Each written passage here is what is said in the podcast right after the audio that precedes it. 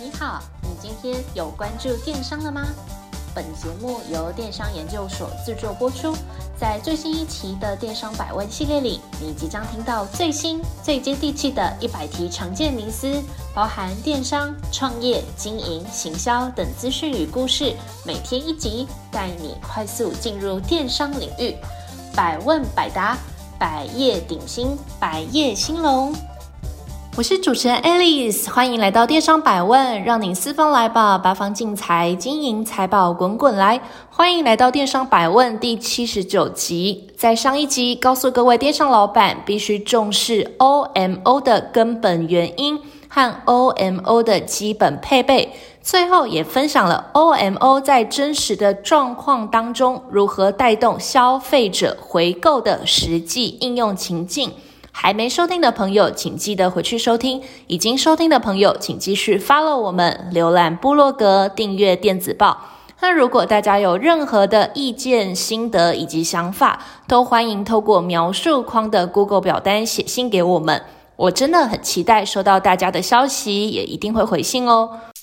那 OMO 是一种崭新的零售方式，整合了线上和线下相互助攻的特点。那各位跃跃欲试的电商老板，到底应该如何布局 OMO 的行销呢？事不宜迟，我们立刻开始今天的内容。在开始之前，先来谈谈 OMO 的两大特色。OMO 具有两个大的特点，第一个是线上线下一体化。第二个特色是数据控管为中心。那什么是线上线下一体化呢？这边以我们 Cyberbis 开发的快速到货功能作为举例哦。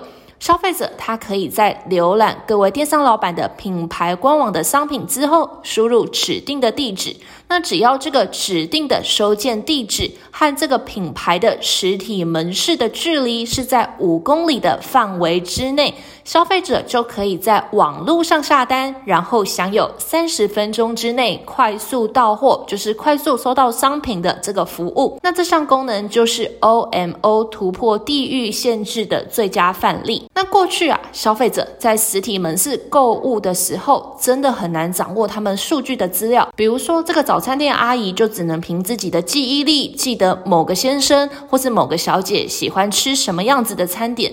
但是啊，在实体门市渐渐数位化，而且引入了这个 OMO 新零售的观念的时候呢，世界就慢慢产生了变化。请各位电商老板试想一下，当你最近去逛便利超商，无论是 Seven 或是全家，店员在结账的时候，是不是都会问你：诶，你的会员资料是多少啊？你有没有加入会员？那这就是实体店面引进 OMO 概念的起点。他们想要让每一个顾客的每次消费都利用资讯系统帮忙记录下来。那我们家 Cyberbiz 的 POS 系统也是采用相同的策略。利用消费者提供的手机号码，可以由实体门市的店员快速协助消费者注册成为会员。那如果这个消费者已经是会员的话，也可以利用 POS 系统直接查询到这个消费者过去的消费记录、现在的 VIP 等级，以及他在品牌官网上面购物车还没有结账的商品，或者是他还没有使用到的折价券等等的资讯哦。那这个优势在于，只要各位电商老板有办法让消费者注册变成会员，就可以同步消费者的线上以及线下的消费记录。就算这个消费者现在还没有要购买这个商品，等他踏出你的店门之后，在未来你也可以透过电子邮件、简讯或者是数位广告等等的方式来挑起他的购物欲望。那俗话都说要站在巨人的肩膀上，所以今天就来跟各位电商老板分享一个 OMO 的行销案例。这个行销案例叫做盒马先生。盒马先生是阿里巴巴旗下贩卖生鲜食品的子公司，拥有线上品牌官网，还有众多的实体店面。从二零一六年一月开出第一间店到现在。盒马先生已经在中国十四个城市发展出六十四家店面，服务超过一千万名的消费者。那盒马先生的实体店主打高科技新零售的概念，所有的商品标签都是采用电子纸，可以透过扫码的方式进一步了解商品资讯，甚至还有无人自动结账的柜台。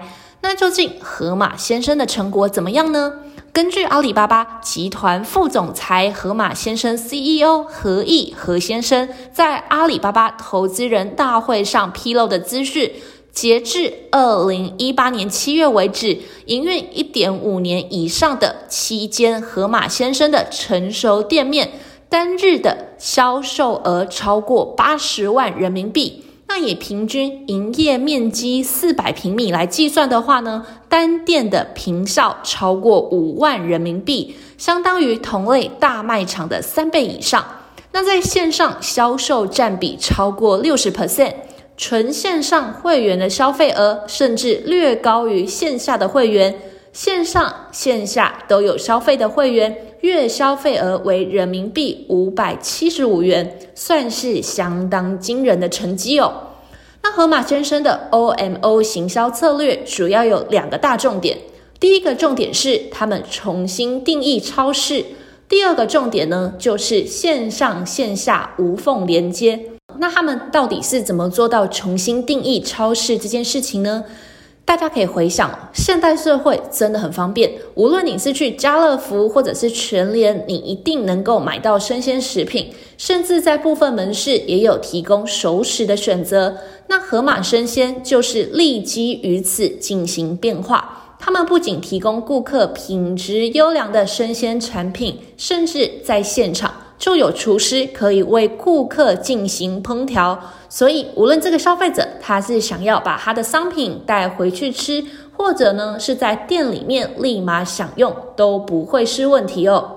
另外，就算消费者没时间，或者是懒得到实体门市去选购也没关系。透过盒马鲜生的 App，消费者可以一键下单，在以门市为中心的三公里内，三十分钟内就有新鲜美味的生鲜产品抵达你家门口。那根据官方提供的数据，线上订单占比超过五十 percent。营业半年以上的门市，线上订单的占比更高达七十 percent，而且啊，每个用户的重复购买次数大概为四点五次，也就是说，平均一位用户一年购买可以超过五十次哦。最可怕的地方是，透过刚才提到的这个很高效率的订单配送。盒马鲜生，它每平面积产出的营业额是传统超市的三倍到五倍之多。这个呢，就是 OMO 新零售的威力。为什么盒马鲜生会成功？最主要的原因就是方便。你想想看哦，消费者如果去逛超市，他肯定会希望他采购的流程非常的有效率，最好不要人潮拥挤，最好不要结账等很久。现代人就是一群最没有耐心，也最讨厌等待的族群哦。所以，如果消费者已经在超市逛过一次，知道自己会买什么产品，当他突然想吃或者是有需要购买的时候，利用网络进行下单，滑滑手指就可以在家或者是在公司轻松的等收货，那就可以大幅降低消费者的时间成本。那这也是盒马鲜生大大成功的主因。另外，盒马先生还有一个非常厉害的地方，当消费者在实体店面走走逛逛的时候，只要他打开手机，扫描一下商品上面的条码，就可以看到产品来源地的产品介绍。另外，在这个网页里面呢，也会推荐给消费者类似的商品，让消费者可以同时做比较还有选择哦。那现在各位电商老板应该更深刻的体会到，OMO 能够帮助你的不只是整合线上线下的资源这么单纯，而是可以为你创造更多更多的业绩。那盒马先生的成功模式可不可以复制呢？能不能转换到不同的商品类型上面？我想答案绝对是肯定的。那这个 OMO 绝对是未来的趋势，请你把 OMO 的想法刻进你的商业模型里面。希望各位电商老板在心中，未来也会以提高每平实体店面的商业利益为最大的目标。那创业的路上，请让我们 Cyberbiz 与你同行。我们介绍过形形色色、大大小小的品牌以及客户，那请各位电商老板给我们一次机会，让我们跟你一起创造自己的网络帝国。如果你对 CyberBase 有兴趣，请点击描述框的链接，留下联系方式，或是请你直接电联我们的开店顾问零二八七五一八五八八。最后，希望这一集对你来说有一点点收获，也请你多加支持电商研究所，按赞、留言、分享以及订阅。谢谢您的收听，我们下次再会。若您有任何问题或有任何想法，欢迎透过描述框的电邮与我们进行联系。若想阅读最新最多的文章，请到我们的部落格。那如果你想联系我们的开店顾问，也请一键来点击联系。那我们下次再见。